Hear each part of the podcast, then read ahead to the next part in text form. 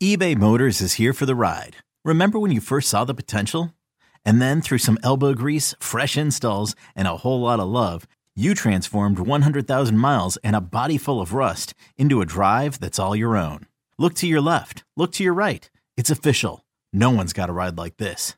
There's nothing else that sounds like, feels like, or looks like the set of wheels in your garage. With over 122 million parts, you can make sure your number one ride or die stays running smoothly. So there's no limit to how far you can take it. Brake kits, turbochargers, engines, exhaust kits, roof racks, LED headlights, bumpers, whatever your baby needs, eBay Motors has it. And with eBay Guaranteed Fit, it's guaranteed to fit your ride the first time, every time, or your money back. Plus, at these prices, well, you're burning rubber, not cash. Keep your ride or die alive at ebaymotors.com. Eligible items only. Exclusions apply. Introducing the two way V4, where groundbreaking fuel cell technology meets fresh foam cushioning for the ultimate performance. With fuel cell, each step feels explosive, delivering unparalleled energy return. Paired with fresh foam, experience maximum comfort throughout the game. Its lightweight textile upper offers support and breathability without sacrificing agility. Whether you're hitting the clutch shot or locking down the opposition, the two way V4 gives you the tools to play at a high level. Learn more and purchase the two way for yourself at newbalance.com. Are you listening? Damn.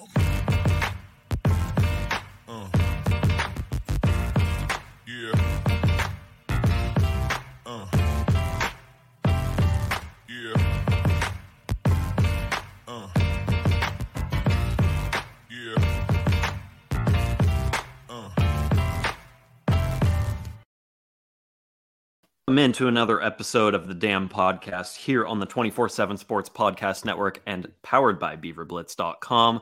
I'm your host, Carter Bahns, joined as always by BeaverBlitz.com publisher Angie Machado, and today by Jackson Moore, publisher of BearTerritory.net on the 24 7 Sports Network, to help us preview Oregon State's 10th game of the 2022 college football season, taking on the California Golden Bears at Reser Stadium Saturday night. I'll start with you, Angie. We'll bring you in here on this Thursday afternoon as we're live on YouTube. How are you doing today? I am good. I can't even believe it's like game 10 already. The season is flying, but um, I'm excited. I'm heading to this game. It is Parents Weekend. I do not have a kiddo in Corvallis, but we have friends that do. So, like our god kids, our god children. And so, guess what? Team Machado is heading to Corvallis. Better look out, Peacock. Oh yeah, yeah. The whole the whole Beaver Blitz staff, uh, assuming I get over this stomach bug that I've been battling for a week, will be on hand at Reser Stadium. Um, Jackson will not be making the trip up north. He's going to be hanging out in Vegas covering Fresno State. So That's I mean, we can't blame him there. But uh, Jackson, as you know, everybody who's who's listening and, and watching very familiar with you at this point. We had you on to to preview Oregon State's game against Fresno State, and I believe we uh, touched base with you for behind enemy lines for Stanford. Um, as someone who covers five teams, I, I'm curious. You, mentioned Fresno State playing on a Friday. Let's say all five teams are playing on a Saturday, or you've got you know one on Friday and four on Saturday. What does a game day look like for someone who covers all these teams? I'm so- like I'm so curious how you do this. Yeah, it could definitely be challenging. Um, fortunately, I have some assistants, and a lot of them are on location. So usually, I have each game accounted for, and I usually don't have to account for more than maybe two games at a time on a, a difficult day. Uh, but the other night, uh, it was I called it Jackson Moore after dark. It was four football games were on nationally after 7:30, and they were all involving four of my teams. So uh, that was about as busy as it's ever been. Uh, I do not see how you do it. I mean, one is enough. I don't. I don't know how you do it. That's awesome stuff. Um, so Just yeah, give we, Jackson Moore the entire Mountain West. yeah, that would actually make it easier because you just like you know. Jackson Moore after dark. I love that. Yeah, Jackson Um, Moore after dark. So uh, we're talking about the Golden Bears this week. This is this is California week in Corvallis. So speaking of California in particular, Jackson, how long has uh, how has that athletic department been under your portfolio? Because I mean, for people who don't know, you've got Hawaii, San Jose State, Fresno State, Stanford, and Cal. Yeah, so I've been covering Cal since the 2019 season, which was uh, you know an upward trajectory for the Justin Wilcox era at that time, and uh, didn't expect it to be the peak to this point. but uh, I mean, they have improved, been improving each year. The first three years he was there, and now it's kind of been a little rough the last couple of seasons. So um, just been monitoring that, and uh, they have stepped things up recruiting wise for most of the past few classes. So uh, that part's been a little more fun to cover than some of the results on the field since then. Yeah, for sure. Let's dive into California here. Uh, we'll do some some Q and A with Jackson here. We'll let him bounce in about twenty to thirty minutes, and then uh, Angie and I will we'll do our Oregon State stuff as we usually do on these game preview episodes. But hey, and Jackson, I just want to note it that I have a different key to the game this week because somebody called me out that I constantly had the same key to the game. Mix no, no copycat this week. I no copycat. Um, I haven't even I, I haven't looked that far down the rundown to see what you typed in there yet, so that'll be a, a surprise for me. But um, let's talk about the Golden Bears here, and I, I want to start Jackson with the five game losing streak, the fact that California hasn't won a game since September 24th when it beat Arizona. Yet the Golden Bears seem to just still, they're still fighting. They're still playing inspired football. Um, and if you need an example of that, you can go back to Saturday when the Golden Bears gave USC everything it could handle in a 41 35 game. Um, I, I, believe it led in the second half, if I'm if I'm not mistaken. I that game was kind of on a second screen for me at the time, um, but it was tight the whole way through. And I'm curious if that if you think you know that inspired play that they've um, that they've maintained throughout this losing streak. It, it, could that pay off this week? Could that pay off down the stretch? Could they beat one of Oregon State, Stanford, and UCLA? I mean, it certainly helps. And there was a little bit of concern because the game before USC, they, they did get beat up pretty good by Oregon. It wasn't very close. And that has not been the case in that losing streak. Uh, they have basically played to their competition all year long, except for that Oregon game. Um, they lose to Washington by seven the week before they lost to Colorado uh, by a touchdown. so just about everyone they play, it seems like it's a close game. And uh, they, even though they've been a little, probably farther away from winning a lot of those close games than the scores suggest, um, they just have been competitive every week, uh, win or lose. Uh, even the Washington State game score looks pretty ugly. That game was pretty tight for 35, 40 minutes. So, um, not uh, I think the way Justin Wilcox operates and the environment and the attitude of the team, uh, they're not too discouraged by a five game losing streak and uh, they expect to be competitive. Uh, it's just the gap from competitive to winning feels pretty wide right now. Oregon State fans know that. I mean, they know the feeling tremendously. Do you think this is a week that they fight Oregon State, or do you think they have a letdown after being so close to USC? I think they keep fighting. Um, you know, it feels like this team is good enough to have a win that they shouldn't have had, which hasn't happened this year, and they're running out of time to make that happen. So, so um, they have OSU, Stanford, and UCLA left on the on the docket. Do you see a who do you see them beating in that stretch? Stanford, Stanford, the, yeah. the yeah. but they might be favored in that game. Yeah. So uh, if they want to win one that they sh- maybe shouldn't have won, uh, this is probably their best shot. UCLA is going to be a tough one, even at home, to, to close the year. Speaking of Jackson Moore after dark, that uh, that Cal Stanford game this year. I mean, man, it's uh, that's that's the Jackson Moore Bowl right there. Is that at Stanford or is it at Cal? Oh, it's at Cal, and okay. um, I'm trying to see if uh, the Bulldogs might have a game clinching opportunity in Reno that same night. So there might be a flight from Oakland to Reno uh, after the Cal Stanford match. Gosh. That's awesome. At least it's at Cal though, because Cal students have fun. We, they don't have fun at Stanford. they don't even have a mascot right They don't now. even have a mascot anymore. Freaking communists running Stanford right now. No fun. Can't even let the tree have fun. Um, okay, back to Cal. So Oregon State fans obviously very familiar with uh, with with Plummer, Jack Plummer running the offense there. Was the quarterback at Purdue for Oregon State season opening loss in uh, in Indiana last year, and in that game went 29 to 41, 313 yards and two touchdowns as the Boilermakers pretty much controlled that game uh, from start to finish So, I mean, Oregon State fans don't have fond memories of Plummer, but what he did against the Beavers last year was nothing short of impressive.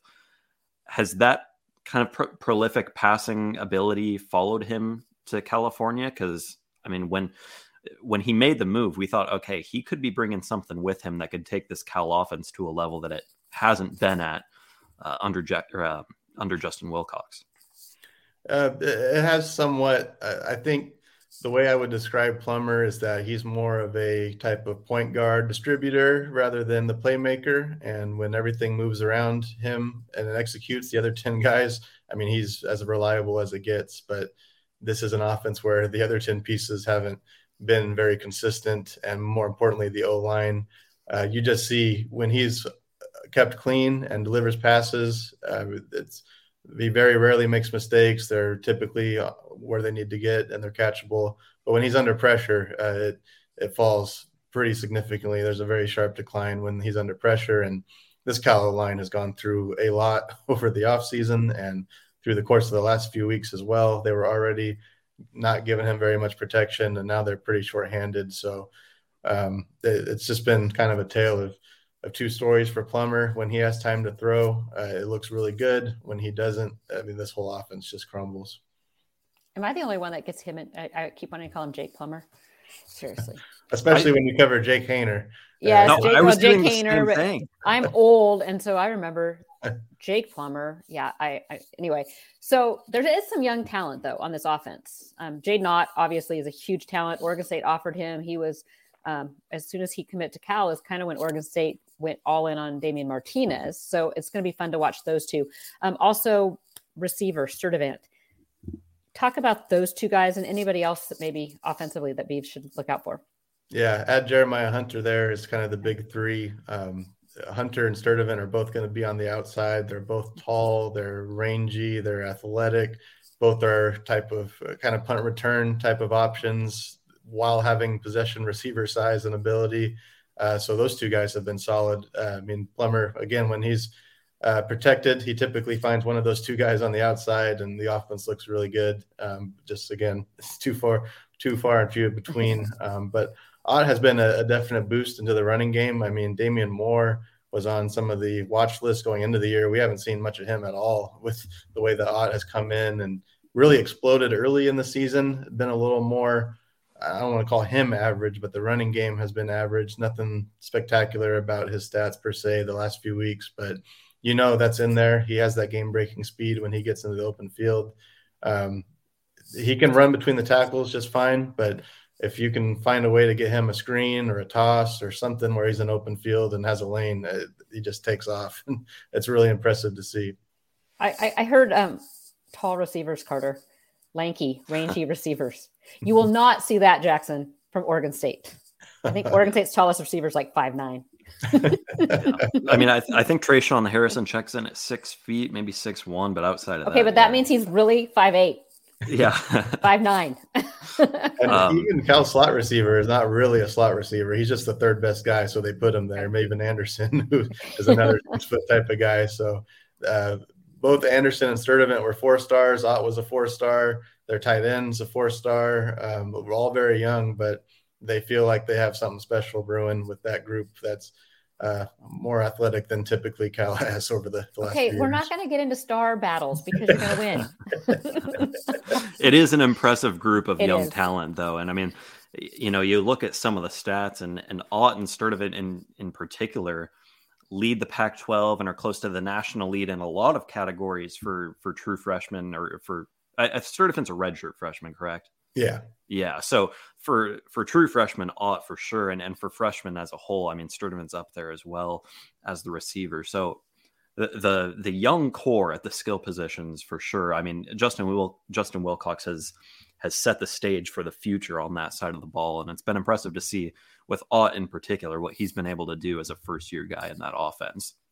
Now, the offensive line you touched on in uh, I think as we were talking about Plummer, it's been a weakness, right? And so, you know, we talk about all of these great skill position players, Plummer being a pretty solid game manager, Jaydn Ott leading the running game, uh, Hunter and, and Sturdivant in the in the passing game as receivers, but if the offensive line's not doing its job, none of that's going to be clicking. And unfortunately for the Golden Bears, they had a couple of injuries last week to a line that's already seen what like is it is it five six different starting lineups at this Mm. point? Yeah, it's and it really started at the end of last year. Even they're one of their best O linemen transferred to Oklahoma. Then they get to spring, um, and one of their starting tackles, Will Craig, coming back, just kind of abruptly leaves the team, and that was not a loss that they were accounting for. Uh, they had a medical red shirt in there within the two deep, and or a medical retirement, excuse me, and uh, they tried, they scrambled after spring practice to get some transfers uh, or before it, and uh, they got a couple of guys. Spencer Lovell from Arizona State, even as a reserve at Arizona State, was starting, and he's been hurt. Uh, Matthew Cindric, probably their best uh, interior lineman, injured out for the year. Ben Coleman, who moved to left tackle, got hurt at USC. Waiting to see what his status is going to be. So um, they've had true freshmen in there. They've tried transfers. They've really mixed up the lineup and about every variation that is available to them. And I just don't think they have the guys this year, unfortunately. It's so hard. I mean, I've, I've seen that too. I mean, injuries just can wreak havoc.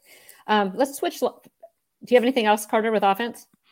Uh, no, the only thing I was going to say there is I, I feel like, you know, after seeing what Oregon State's pass rush did last week against Washington, essentially nothing. Nothing. The fact that it's going up against an offensive line this week that has struggled and has the personnel issues, um, I think we could see that whole, you know, Jack Plummer not having time to operate thing come to fruition. But um, that's that's something we can dive deeper into in the uh, the second half of the show. So Angie, go ahead and flip gears to defense here. I want to talk about defense because Cal's defense is averaging 26.8 points per game and 427.3 yards per game. What happened? I mean, Justin Wilcox kind of came into Cal as this elite defensive mind. Um, what has happened maybe that with the defensive side that they're not quite elite right now? Yeah, I, think, you know, the 2019, 2020 teams, uh, 18, that kind of era, that several players that were drafted, NFL guys, and they just haven't been able to reload uh, to have that top end talent. Um, I think last year they went through some injuries and saw some younger players step in and felt pretty good this year that those same younger players were going to be uh, more experienced and step into those roles much better this year. They hit the transfer portal. They added quite a few guys of key players. Jackson Sirmon has really been a, a huge addition for them at inside linebacker, but um, one from UCLA, Odua Isibor, has outside linebacker, has been hurt basically all year.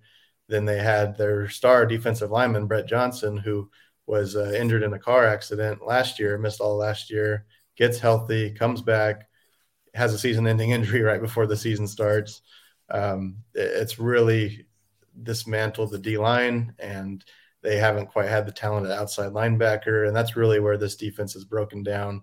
Um, they've given up a ton of passing yards, but they've just had to cover for so long, and they haven't had much pressure. I, I think it starts up front, just not a very strong D line or outside linebacker unit, which is usually, um, you know, when they were running the three four, a staple in how you run that defense. Now it's more of a two four five nickel kind of setup, and you only have two linemen, and they're not very effective. It's made life difficult for the back to, to deal with that. Who, because you had Keith Heyward um, as your linebacker coach. Who is linebacker coach now that Keith went to UNLV as DC? Yeah, Peter Sirmon is handling the inside linebackers. Um, coach Soto has come in as the outside linebacker coach, and so they, I mean, the staff still on paper is pretty strong. Yeah. Um, they've recruited pretty well. They've got three different coaches technically in the, the defensive backfield, um, so they've got. I mean, there's not a reason why they shouldn't be well coached, but again, injuries like and yeah. injuries and some things. Guys, some, some guys just don't maybe take that next step like you're expecting them to, or it takes longer. Yeah, you right. mentioned the recruiting piece too, and I, I was curious when you go through these personnel issues and deficiencies that they have, like how much of that does come back to the recruiting? Because on the offensive side, we just talked about all sorts of young talents and four-star guys who came in, but um, you know, I think we look back at when Wilcox took over and he inherited a lot of very good players on the defensive side. Um, if I'm not mistaken, like Evan Weaver wasn't a Wilcox recruit. Am I am I correct there? Right. Yeah. So I mean, it, it feels like he inherited some of the guys who helped him build those strong defenses. So has recruiting on the defensive side been a question mark? Because it doesn't seem like it should be, considering that staff and the success they've built. Right. Um, I think first, before getting too far from the coaches, they did have Tim DeRuyter leading that defense those first few years, and he's since left, and um, that may have something to do with it. I still think they're pretty well equipped on the staff, but DeRuyter is a pretty good defensive coordinator. Um, but talent wise, the D line's a little head scratching just because um, they have that's been a, a, position they've recruited very well at uh, outside linebacker as well. Some of those hybrid types of players they've got. I mean, that's usually been kind of the highlight of the defensive classes the last couple years, and those guys just either have not reached it yet or have not quite panned out. And again, with the injuries, they're a lot more shorthanded than we expected. And uh, it's tough to say in the secondary. On paper, they look pretty good, but I, I think it's been a a result of what's going on in front of them. They haven't had much help to defend the pass this year. So I, am going to jump off of our, our kind of our outline here. Talk a little bit about the transfer portal potentially and how maybe Cal does that hurt Cal? I know it hurts Stanford and some other schools like that with academics, but also NIL. I mean, Cal isn't known to have a huge, you know, just bankroll of, of athletic boosters. Um, do you think that's hurting Cal? Um, you know, I, they have some of the team stuff that built in that most schools yeah. do at this point, but okay. Um, and uh, for the portal as well, it's not nearly as significant of an issue as it is at Stanford. Okay. Um, again, I, I, thought this year, you know, they got Isibor from UCLA, uh, they got Sirmon uh, from mm-hmm. Washington, and they also added uh, Xavier Carlton from Utah. I mean, those were three guys that looked like like the four of the front seven going into this year, and um, it felt like they had shored up a big issue on this defense. So on paper, the portal was very kind to them this okay. year. Uh, with they're not the same issues then that Stanford faces. Right. Yeah. Uh, they're not Cal. I don't think you're ever going to see them take huge transfer classes, but they had, were very selective and I felt efficient with the portal this year. Just not quite good enough, apparently.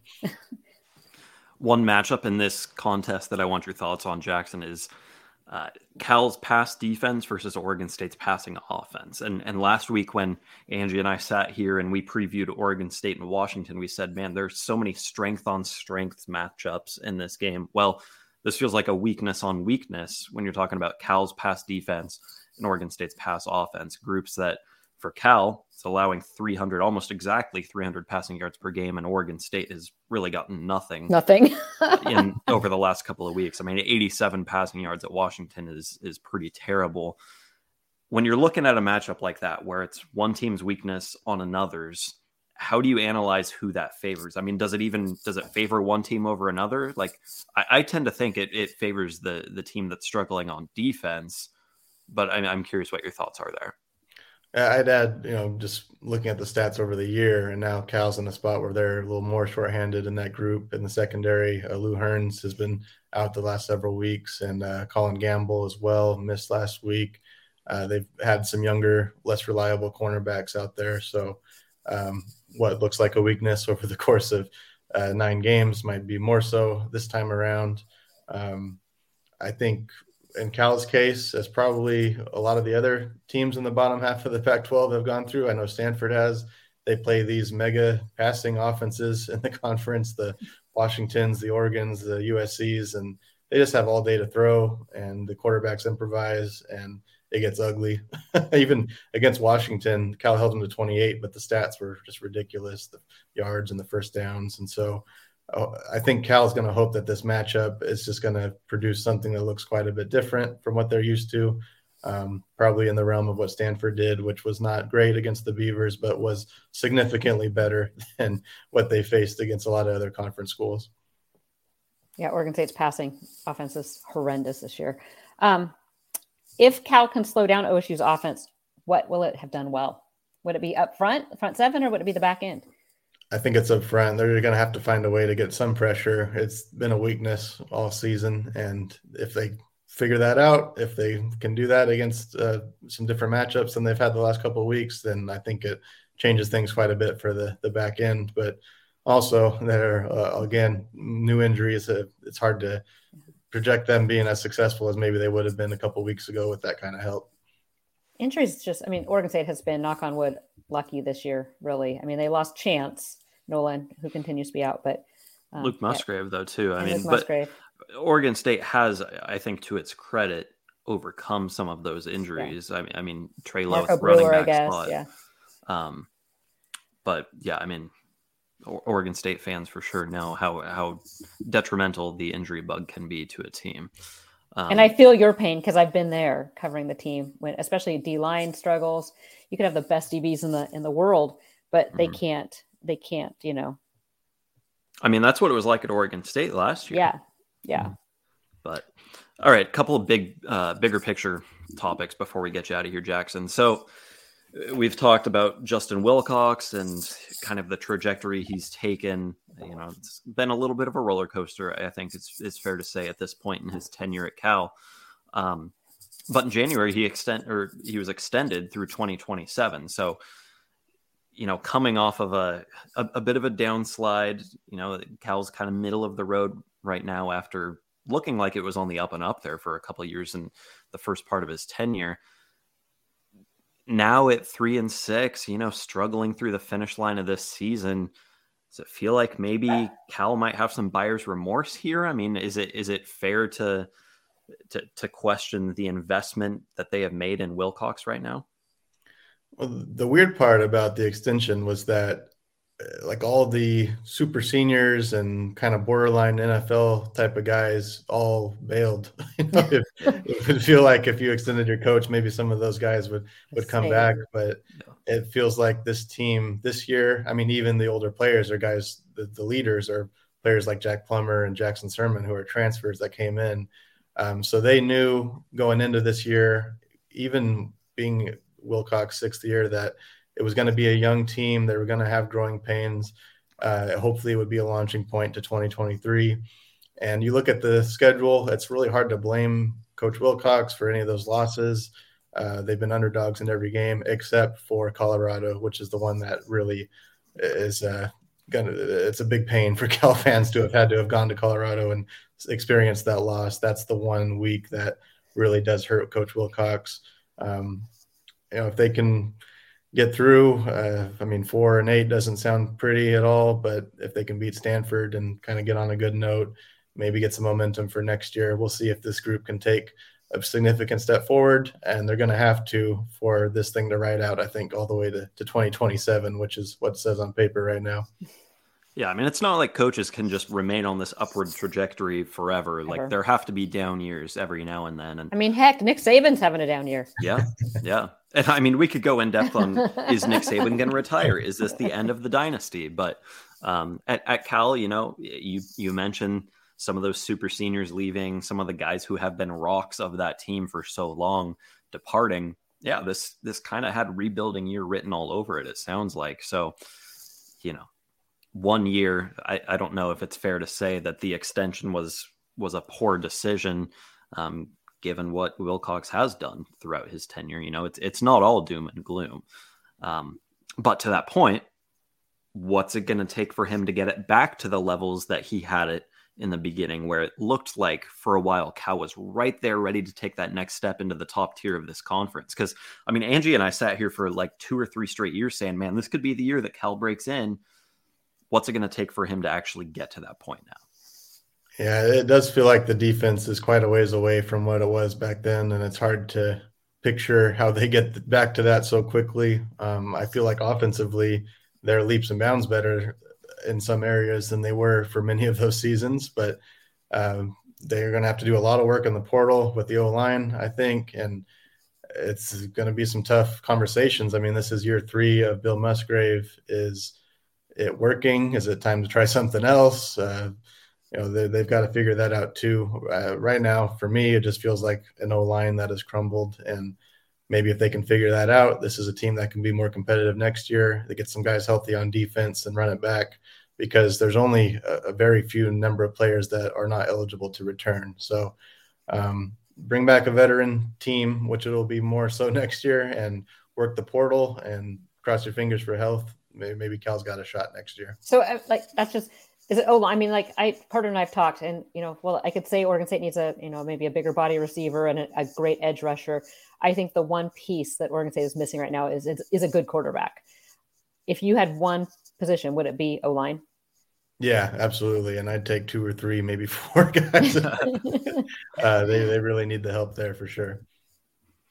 Yeah, following the, I feel like in some ways the Oregon State model of recruiting and or sorry of of rebuilding there, like you just said, hope for help, hit a couple of guys in the transfer portal and and build up some of that experience and develop some guys. That's Mm-hmm. exactly what Oregon State has done. because Cal, Washington State, Oregon State, they're not a team. Arizona, they don't have like massive three, four deep. You know, you get an injury or two, and yeah, you're working with the development guys that might have been a low three star and not many offers on the table.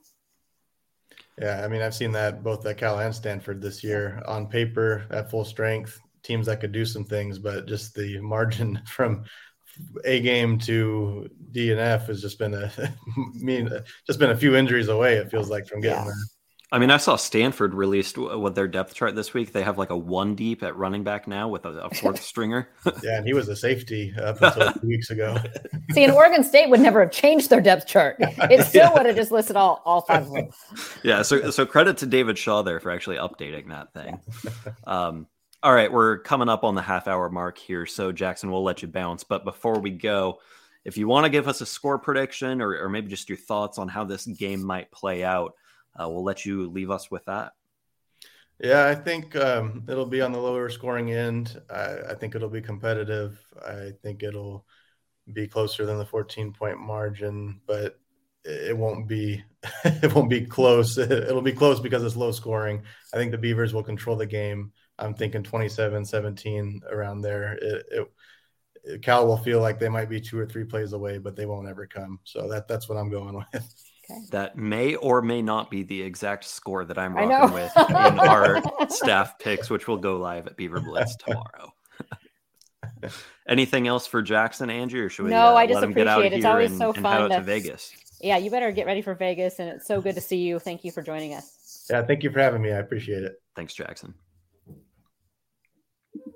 That's Jackson Moore of BearTerritory.net on the 24 7 Sports Network. Angie, r- just remind everybody why a subscription to beaverblitz.com and, and 24 7 Sports is so valuable because information like that Yeah. runs rampant across this network. Yeah, this network, there was a reason that I made a move um, several years ago when I did, and it was to be part of the 24 7 sports network with all the great publishers, not only the top Pac 12 sites are, are here, are housed at 24 7, but the best experts recruiting wise Greg Biggins, uh, Brandon Huffman, Blair Angulo. So, your subscription to Beaver Blitz, not only do you get to read and comment and, and join the discussions in the lodge at Beaver Blitz and interact with all these experts, you can go read all the other sites too and, and get all the insights. So um, I love it when we can bring on these 24 7 experts. And I mean, we've had Kim Grinolds and, and Jackson Moore, and it's it's just a lot of fun. Brian Miller in the YouTube chat says, You guys keep getting such great guests.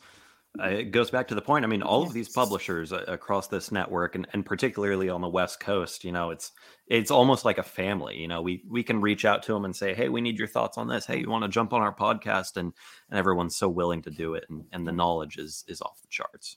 Been around a long time. I mean, Kim Grinolds, I didn't get a chance, but I mean, I think he mentioned he's they he was one of the guys that started the site, Yeah. Dawgman, back in like 97, 98. So I mean, these guys were like at the forefront of this whole recruiting website, fan site movement. Um, you know, Jim Heckman, who was kind of the founder of the original in- incarnation of Rivals, actually was part of Dawgman. I mean, it's, it's crazy to think about how much knowledge. Ryan Abraham, 20 plus years running that site. Um, a lot of a lot of stuff.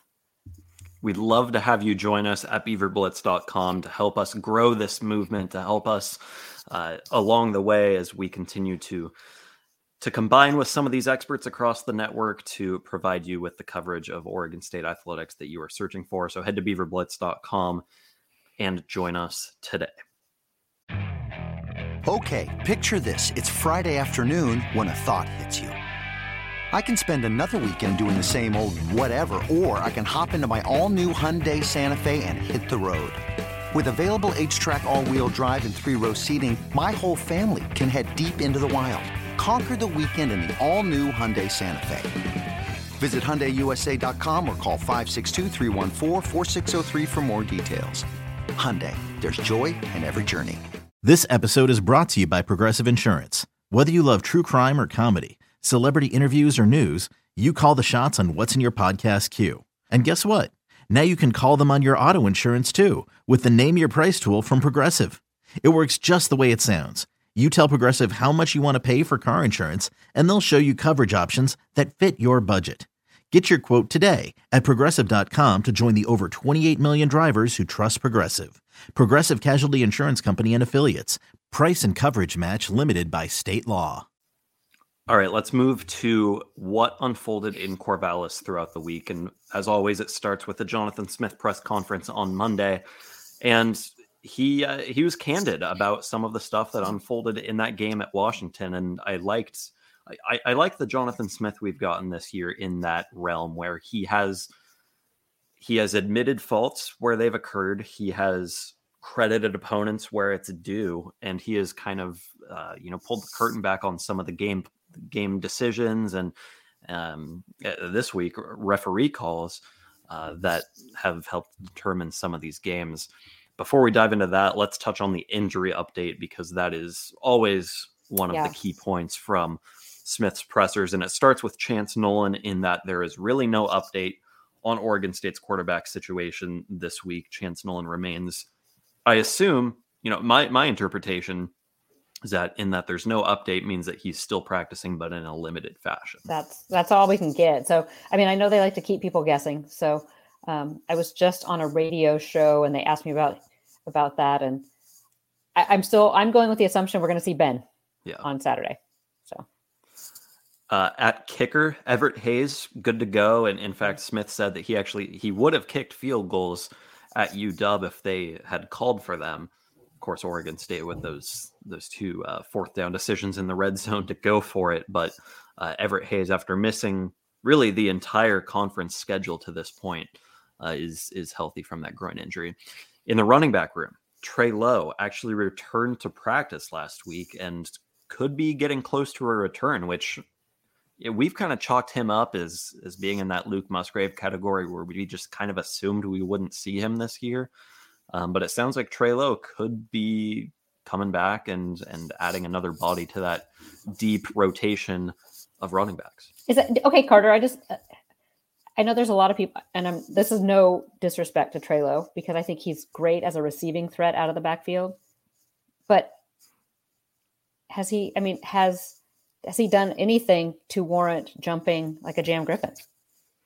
Yeah, I don't know. I mean, this does feel like a situation where, I mean, obviously you want to see Trey Lowe on the field and you want to see him healthy, but if you hold him out all season, he probably gets a medical hardship and gets an extra year of eligibility, which is only going to be good for everyone involved there. Um, but yeah, to your point, he does come back into a crowded room where you have to question. I mean, he's certainly not jumping Damien Martinez. Nobody is. The guy's run for 100 yards in three straight games uh, could he jump in front of Fenwick and Griffin? Like potentially. I mean, Fenwick just scored two touchdowns last week. We can talk about efficiency versus inefficiency, but I mean, Fenwick scoring touchdowns still. but here's a guy who hasn't run the ball in like a year. Yeah. So I mean, it, it, for me, it kind of feels like I know. Like I said, I know a ton of Beaver fans are anxiously awaiting, and when is Trey Lowe going to be available? But to me, it just seems like too little, too late right now. I do like the idea of bringing him back as, As a a, receiving tight Yeah. end because Yeah. or tight end as a receiving running back. um, no, we're not going to see Trey Lowe play tight end. Um, We're going to chalk that up to your stomach bug. Yeah, no, I, I do like the idea of bringing him back to throw to him out of the backfield because You really, really just of, want Luke Musgrave back. yeah, sure. um, because none of the running backs have really done that in his absence. I mean, we saw Martinez get a screen last week and he took that thing for a big gain, but outside of that, it, it feels like there hasn't really been any game changing ability Yeah. as receivers from the running backs, and we know that Trey Lowe provides that. Yeah. Uh, so let's talk about what Jonathan Smith said about UW. We won't spend a ton of time on this because we are talking Cal right now. Um, first off, he gave a, a bunch of credit to the Huskies, and I think that's warranted. You know, as this is for the as number one Oregon State- passing attack in the country. Right. I mean, for as much as Oregon State struggled in that game, we have to remember that Washington is a two loss team in the middle of November that has the best passing offense in the country, still has a solid defense. It's not great, but it's solid. And I mean, credit where it's due. Washington played a really good game. That's a good team that played a good game. Yeah. Yeah. And coaches, I, I do, I still go back to second half adjustments, and Washington coaches made better adjustments than Oregon State did. Yeah. Um, we Fourth down aggression. We talked yeah, to Smith we- about that. we, we talked about fourth down aggression on the the recap pod on Sunday or Monday, I guess we did it this week. Um, Smith doubled down on Monday in his presser. He said, "These are his words." He said, "It's our brand." Angie, how do you feel about that being Oregon State's brand? I, I felt like you know in the early the early port or the the early portion of of Smith's tenure that aggressiveness on fourth down being your brand works because you're You have playing nothing at to a lose. talent- you, or you're playing at a talent disadvantage. You're not expected to win these games. Yeah. But are we at a point now where this being Oregon State's brand is detrimental because you just want to take points where you can? I mean, it's one thing if Especially in the road. it's yeah, it's it's one thing if you're on fourth and two on the 40 yard line, but if you're in the red zone, I don't know. How how do you feel about this being Oregon State's brand five years into the Jonathan Smith era? I think I think the first time it was fine. I think you go, you try it, it didn't work. Second time, I really would have kicked the kicked the field goal um, because you're right. This isn't just you know Oregon State. We're going to do whatever we can to try to scrap out a win. This is a team that's right there, um, and I would say that they lost a lot of momentum nationally by not winning that game. And so Mhm. you take the points where you can get the points. Um, unless you have zero confidence in your kicker. And he said he did. He said Everett Hayes was 100% um, or you know the weather i mean but he didn't even say that the weather was that he wasn't concerned about kicking in the weather so um, i mean i wish he would have if that was going to be the case just say hey the weather was crappy down at that end of the field the wind was swirling i just felt it was better um, yeah at this point your brand's going to be better served by winning games and not having fourth down big plays he did somewhat hint to the the wind being a factor on that second decision, saying, you know, if you if you go for it and you miss it, it's That's it. like missing a field Field goal, goal. and and you know the wind's blowing down there. So felt like maybe he wasn't entirely comfortable kicking about a Yeah. 30 yarder on that end of the field where the wind is whipping. Um, on on the first one, he actually said that they ran a, play that they had already run with Colletto, and he thought that might have have uh, have been the factor in in that thing being stopped. Which I mean, fair enough. Like uh, we talk about the Colletto package being impossible to stop. Part of it is the surprise element. Yeah. Like it doesn't seem like there's a surprise element at this point, but they have so many plays at their disposal in that package that a lot of times they do still catch teams off guard with Well, how they use them. and and like we talked about Monday on our recap, there is something to that too. I mean, you're going odds odds on play, and Colletto Colletto packages at like you know one or two yards. He's what ninety like ninety five percent, ninety six percent, Yeah, I mean something like pretty that. damn good. So I- don't know. I I just think at this point that game that early and maybe late in the game you, you try to go for it, but that early they needed the points to go up Yep. one go up two to two scores is huge. last point on the UW game, Smith doubled down and and confirmed that the phantom timeout that really nullified what could have been like a 60 yard touchdown run for Damien Martinez, uh, if if not a huge gain. He didn't call timeout on that play. Nobody called timeout. That was the, the officials assumed that that's what he wanted because he was sprinting down towards the line of scrimmage. Uh, but Smith said he was running towards the line of scrimmage with his eyes on the clock to see if they were going to get the thing snapped. And if it looked like they weren't, he was going to call timeout. Yeah. But he himself did not. The officials blew it dead. And uh, we can we can discuss that as being just one of many gaffes by Yeah. that We Michael need a whole- led crew. We need a whole podcast just talking about how horrible the Pac 12 officials are. and we could spend about a half hour of that on the Oregon State Washington game yes, alone. Yes, alone. But we're not. Let's move into No. Cal because Yeah. bounce back game this week. And there's one interview from the week that I I feel like Okay. we we should dive into and, and and analyze here because Jack Colletto always provides great sound bites, Mhm. but the insight that he provided on the team's motivation going into this game, I, I thought was great because it answered a question that you and I asked on Sunday or, or Monday. We did record on Monday, right? We did record Monday. Yeah. Okay, yeah. Um, a, question we asked is, what is Oregon State playing for right now? It's coming off a loss, which felt like it killed all sorts of momentum, took Oregon State out of the national stage. Um, you know, maybe relegated them to the Sun Bowl at best for a postseason appearance. And we said, like where's the motivation going to come from the rest of the way? Well, Jack Colletto, as he always does, just with masterful use of words here, he said that it's easy to become result oriented, but we have to be, quote, fanatical about the process regardless of the outcome. And he turned this into a life lesson and said, I'm like, wait, wait, wait, what? What? and he said, if if let's say we had won that game against Washington and we were seven and two, would we practice any differently than if we had lost it? And if that's the case, then ultimately we're letting circumstances dictate how we're going to perform and how we're going to and how we're going to play. And I love that because it totally is a commitment to the process, not focusing on the results, and that's how you bounce back from a loss like that. That's how you bounce back from a big win too. You know, Yeah. you don't get too high, you don't get too low. You focus on your preparation all week.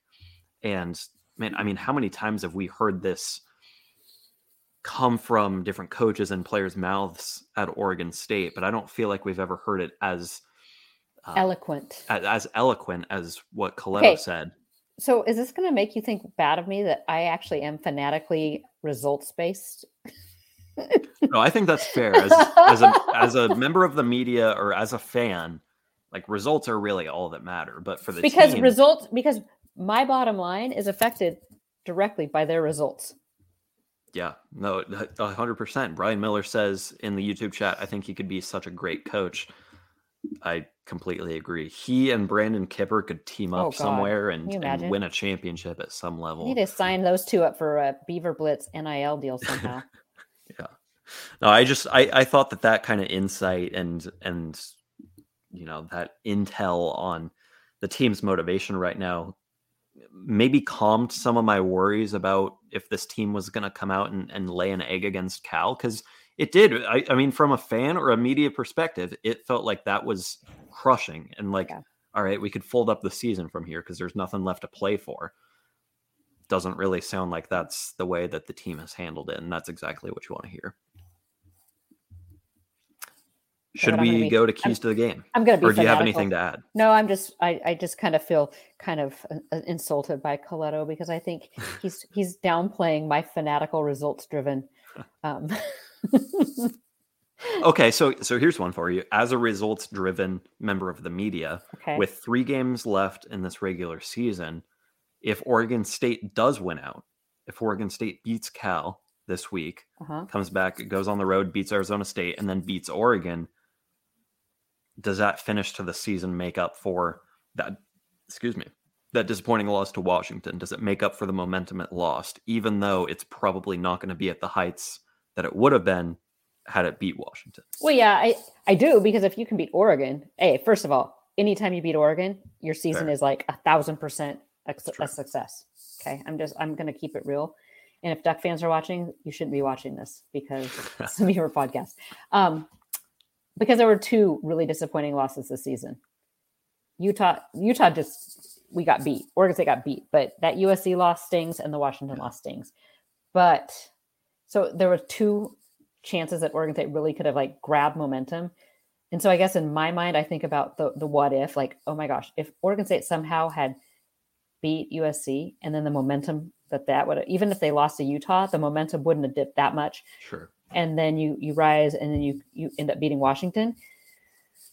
I mean, you're talking about a top 10, top 15 team at this point, um, and what that does as a whole for everything. Whether that does for recruiting, what it does for fan engagement, what it does for selling off the rest of those season tickets on that new side of the stadium that's going to open next, what it does for Oregon State, who's trying to build as many viewers as they can get with this whole conference realignment. I mean, there's so many pieces that I don't, don't think a lot of people really dig, dig into. So, um, if Oregon State can somehow win out the next three games, I'm not going to say it's going to cut the sting, but um, it'll be a very good year. I mean, I, I consider eight or nine win season is a great year. A 10, 11 win season is one of those those special years. At Oregon State, eight, nine wins, like that should not go unappreciated. Yes, That has not happened very often in the darn near 150 Yeah. year history of this football program. I mean, eight, nine wins is special. 10, 11 wins is like landmark, Yeah. historic type stuff. I mean, because think about, I, I go back then, go back to Washington in 2000. So you were not, you you probably have just heard about it, but Oregon State Mhm. lost that one game in 2000 by one missed field goal. That's it. Yeah. They were that far away from perfection. Yeah. It stings. It still stings 22 years later. Are, are we getting too depressing here? No, it's, let's it's still, let's no, talk let's about do- the fact that Oregon State has an opportunity against Yes. California to bounce back, to build some momentum down the stretch. And I think it's a big game in that if you lose this one, I mean, all momentum is gone. Like Yeah. at this po- at that point, you're saying, yeah, let's just get this thing done. We're crawling to the end.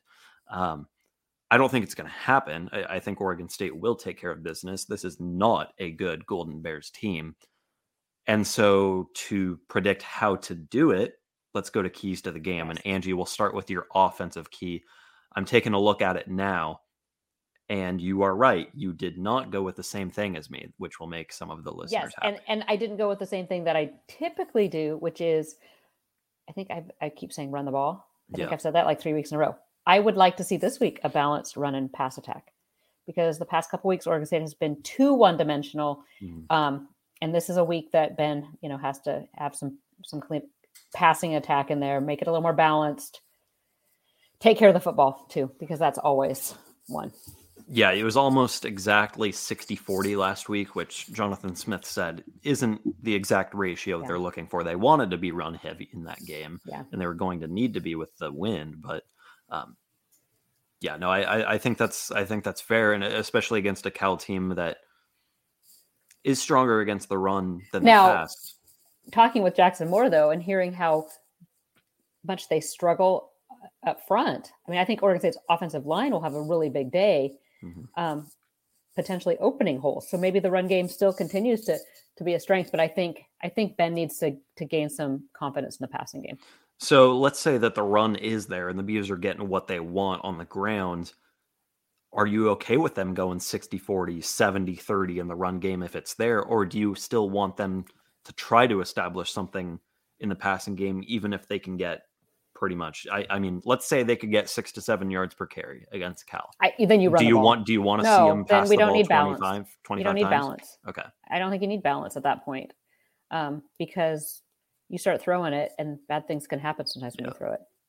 No, I, I, mean, don't if they're think- able to get seven, eight yards of carry, yeah, run the damn ball. I don't think it's going to happen. To No, be fair, no. Cal's Cal's run defense, for as as much as their front seven has Yeah. struggled, their run defense is much better than the pass. Yeah. Um, But I do think this is a week that Ben can get some some momentum and some confidence in the passing game.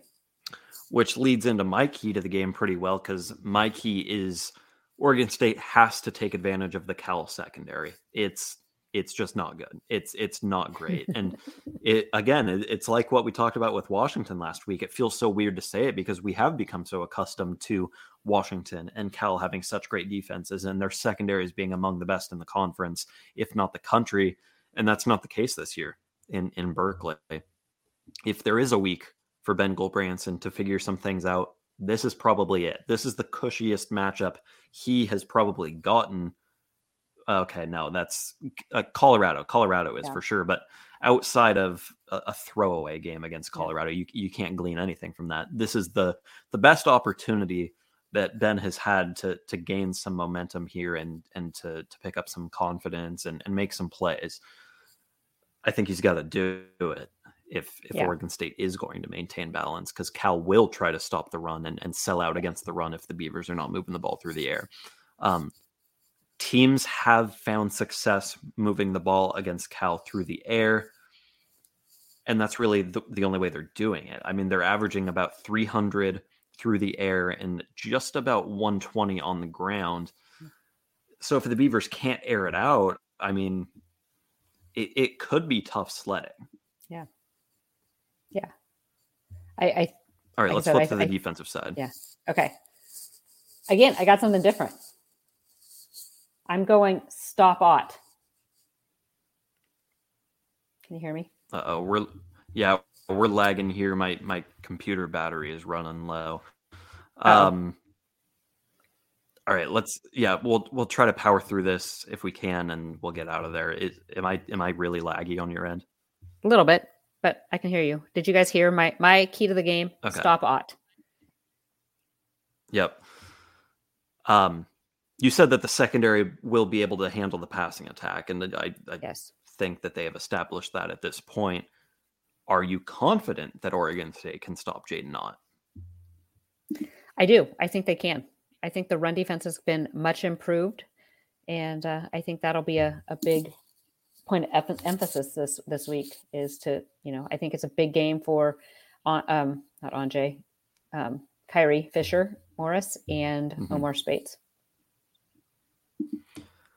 My key is is similar, but uh, again a little different. Oregon State, I think, has to find balance between pressuring Jake Plummer. There it is. I, I said Jake Plummer. Yeah, I used it to play earlier. Plummer. Yeah, they Jack have to find a balance between pressuring Jack Plummer and containing Jaydn Ott. And the reason I say that is because if if Plummer has the kind of time that Michael Penix Jr. did last week, it's not going to end well for the Beavers. I don't care how good that secondary is; he's going to pick them apart. He did it last year. We saw the exact. I mean, it was the exact same thing last year. Mhm. Oregon State got Yeah. no pressure against Plummer, and he completed like seventy percent of his passes for about three hundred and what 50 yards. Mhm. Um, if the pass rush is as ineffective as it was last week, that's going to happen. Um, but you can't sell out to pressure him because no, tha- that's the thing. If you send like eight guys to the ball, Jaydn Ott is going to make you pay. And I, I also think that Plummer's the kind of guy who can get it out quickly too. yeah, I mean, Ott's a, Ott's a great receiver as a running back, so you get him in space in in some screen opportunities. I mean, this is the kind of situation where if you are relying on Jaden Grant or Ryan Cooper Jr. to get home in these safety blitzes, I have a feeling Jaydn Ott's going to make you pay in the running game or in, in the short passing game. So, so you've got to find the balance between sending the pressure, bringing the house, but also making sure that you're staying disciplined and containing Jaydn Ott in the running game. maybe a spy on Jaydn Ott. a spy on the running back. I, I, I like it. I like it. I don't know. We we we we've talked about the the whole spy thing so much this year, and I'm curious how much Oregon. State has actually done it. Um, I don't know. Might like I said, might for whatever reason, my my laptop battery is um is cutting out quicker than normal. So let's do a, a quick run around the Pac-12, and then I guess we'll get out of here so I can plug this thing in. But uh, Pac-12 action does start on Friday night, 6:30 p.m. on FS1 with Colorado as a 34 and a half point underdog at USC. And that's a trend this week. There are a lot of big lines and big spreads in this conference this week. Um, USC is going to 34 roll and a half, too big of a number for you to, yeah. No, USC is going to roll. It might be like forty-eight to seven, maybe. I, mean, I think it could be. I mean, I, I think USC could put up 60 on them. Yeah, yeah. And that Uh, be in the Arizona State is an eight-point underdog at Washington State on the Palouse. That's a 12:30 kickoff on Pac-12 Network. Washington is a 13-point underdog at Oregon, a 4 p.m. kickoff on Fox. That's probably the game of the week in the Pac-12, even though the Yeah. spread's uh, set at 13 right now, right? Yeah, I think that definitely is the game of the week. All eyes will be I in mean, Eugene. Rivalry spot. You've got two teams who have combined for three losses here on on November 10th. It's interesting in that you've got a matchup between two of the top teams in the conference, and it's set at about two touchdowns. But I, I feel like that's fair. I mean, Oregon is playing Yeah. some really good football this season. Um, it it seems to get better and better every single week. Third, I mean, Washington's a good team, but yeah, I I just I I don't see the Huskies having much of a shot in that I, I see that one being a high scoring Um, game, though. It could very well be. Then we've got our game, California, a 14 point underdog at Oregon State. Stanford goes on the road to Utah as a 24 point dog. Uh, the Utes as a 24 uh, as a 24 point favorite. I mean, you, you like to see that if you're a Utah fan, considering some of the struggles uh, the Utes have had in, in putting teams away and, and a couple of the losses that the Utes have had this year. I know that the expectations were really high for Utah, but I mean, it's still a good team and, and a 24, 24 point favorite against one of the conference's bottom dwellers. Um, yeah, the Utes should take care of business there in Salt Lake City. And then the night finishes with a 7:30 kickoff on Fox between Arizona and UCLA. The Bruins are a 20 point favorite at the Rose Bowl. You going to be tuning in for Pac-12 after dark this week, Angie? These are not good games, but crazy. Well, I mean, Oregon State's games know. is six, so we really won't be home, and I may be in Corvallis. Yeah. So no, probably not. The, the press box TV will probably be focused TV. on Oregon State Cal this yes, week. yes, I'll be checking. There have been weeks where it has shown other games. Yes, I I will have my CBS Sports app. I'll be sitting next to Carter. We'll be comparing scores. I'm sure we will. Throughout the weekend at Beaver Blitz, uh, like I said, all three of us are going to be in Corvallis at Reser Stadium to cover this game. We'll have coverage throughout the game. We'll recap it, our top performers, either he said, she said, or that's what she said afterwards. We'll get Angie's thoughts, um, videos from the press conference, you name it. You know the drill if you've been at Beaver Blitz throughout the football season. And we are going to be back for the podcast on Sunday to recap game number 10. We're in the double digits now. It's we're on the home stretch, Angie. It's crazy. It's going fast. Um, hopefully, yeah. Hopefully, if if you're listening, I have no idea what this product sounds like right now with all this, with all the glitching and and all the lagging and everything. But thanks for sticking it out with us, and uh, we're going to do better on Sunday when we're back. But until then, you can follow her on Twitter at Angie Machado one. Go ahead and throw Jackson Moore a follow at Jackson Moore twenty four or uh, at Jackson Moore twenty four seven. He covers all sorts of West Coast teams uh, and will be covering this game in some capacity. I am sure you can follow me at Carter Bahns as well. And we'll talk to you on Sunday for another episode of the Dam Podcast.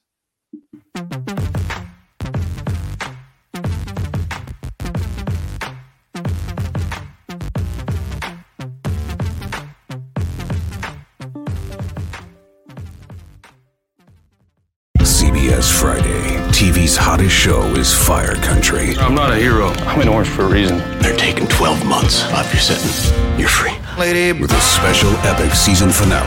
Now that I'm out, I need something to get me up in the morning. You are a firefighter. Used to be. That will be unforgettable. In the name of your life's happiness, go get your girl. She's getting married tomorrow. Says, when do you let anything get in the way of what you want? The Fire Country season finale, Friday, 9, 8 central on CBS and streaming on Paramount Plus.